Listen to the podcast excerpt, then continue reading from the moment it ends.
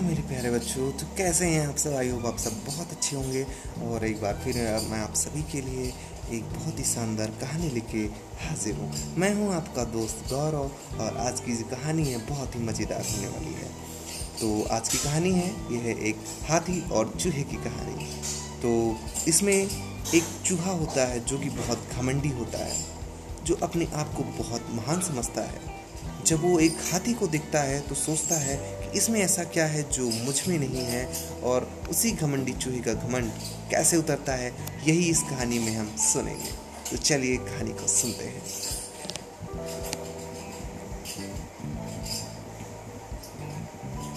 एक राज्य में एक राजा का शासन था। हर सप्ताह पूरी शानो शौकत से नगर में उसका जुलूस निकलता था, जहाँ प्रजा उसके दर्शन करने आती थी। एक दिन एक नन्ना चूहा उसी राजमार्ग के किनारे कहीं जा रहा था, जहाँ राजा का जुलूस निकलने ही वाला था। वह चूहा था तो छोटा, मगर उसका घमंड बहुत ही बड़ा था, और वह खुद को सर्वश्रेष्ठ और महान समझता था। कुछ देर बाद राजमार्ग से राजा का भव्य जुलूस निकला। इसे देखने लोगों की भीड़ लगने लगी। राजा अपने पूरे दलबल के साथ था। उसके सैनिक उसे घेरे हुए थे। कई मंत्री और उसके साथी उसके पीछे थे। वह एक विशाल शाही हाथी पर सवार था। हाथी शाही था। इसीलिए उसे भी बहुत ही अच्छे तरीके से सजाया गया था। और उस हाथी की शान भी देखते बन रही थी।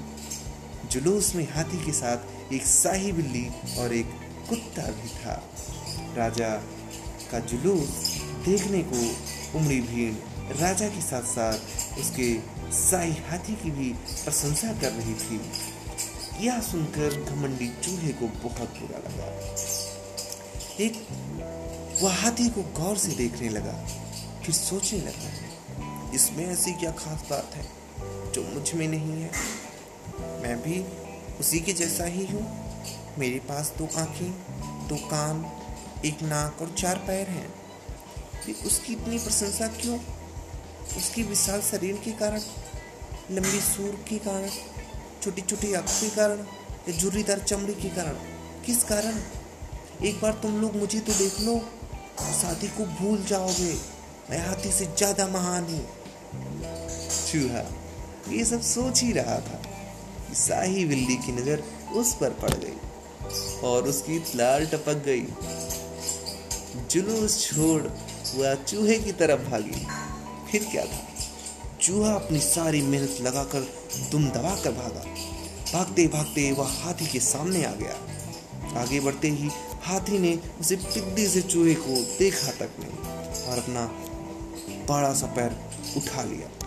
चूहा उसके पैर के नीचे कुचलने ही वाला था, मगर किसी तरह चूहे ने खुद को बचाया।